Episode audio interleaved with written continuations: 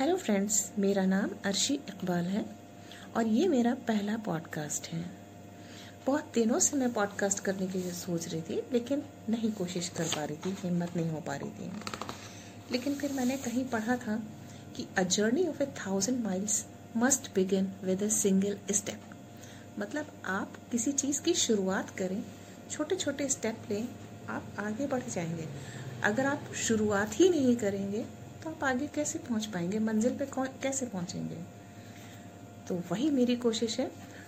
Main चीज़ होती है किसी चीज़ को शुरू करना। हम में से बहुत लोगों के पास बहुत टैलेंट होता है। वो बहुत काबिलियत रखते हैं हर चीज़ में। कोई म्यूज़िक में रखता होगा, कोई राइटिंग में, कोई किसी भी चीज़ में, किसी भी फ़ील्ड में।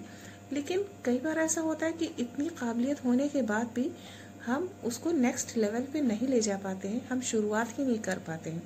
हमें पता ही नहीं होता है कि अगर हम उस चीज़ की शुरुआत करेंगे तो हम आगे कितने कामयाब हो सकते हैं। तो यही मेरी कोशिश है कि आप शुरुआत करें, जैसे मैंने कोशिश किया है। आप ज़रूर कामयाब होंगे। और मेरा जो पॉडकास्ट के बारे में बता दूँ, मेरा पॉडकास्ट जो है, वो बुक समरीज पे रिलेटेड होगा।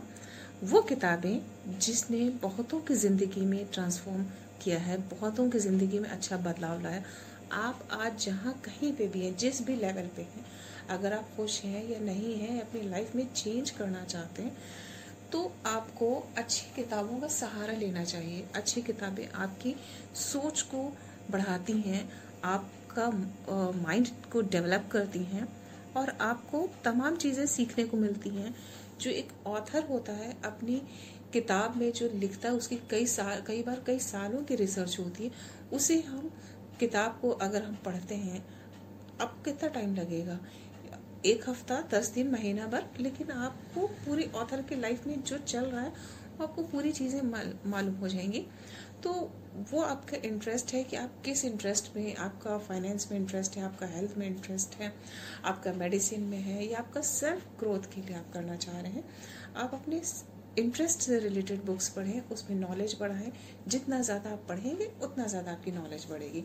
और मैंने कहीं ये पढ़ा था कि a good leader is a good reader तो अगर आप ज़िंदगी में अच्छे मकाम पे जाना चाहते हैं या अगर आप लीड करना चाहते हैं तो आपको पहले रीडर अच्छा बनना पड़ेगा। अगर हमारे पास, आज के टाइम पे हमारे पास उतना टाइम नहीं होता है कि हम कई बार किताबों को फिजिकली इतना पढ़ सकें तो हम ऑनलाइन भी पढ़ सकते हैं या उतना भी अगर हम टाइम नहीं दे पा रहे तो आजकल तो बहुत अच्छा ऑप्शन हम सबके पास अवेलेबल है कि हम सब लोग सुन सकते हैं।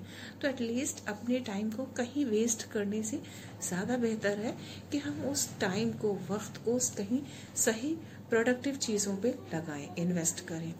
तो अगर आप कहीं जा रहे हैं, कार में है या आप बस में हैं तो podcast is a best platform जहाँ पे आप बजाय गाने सुनने के, या कभी कभी आपको मूड है तो आप सुन भी सकते हैं, लेकिन कोशिश करें कि हर चीज़ में बैलेंस वे में रहें और आप अपनी नॉलेज को बढ़ाते जाएँ।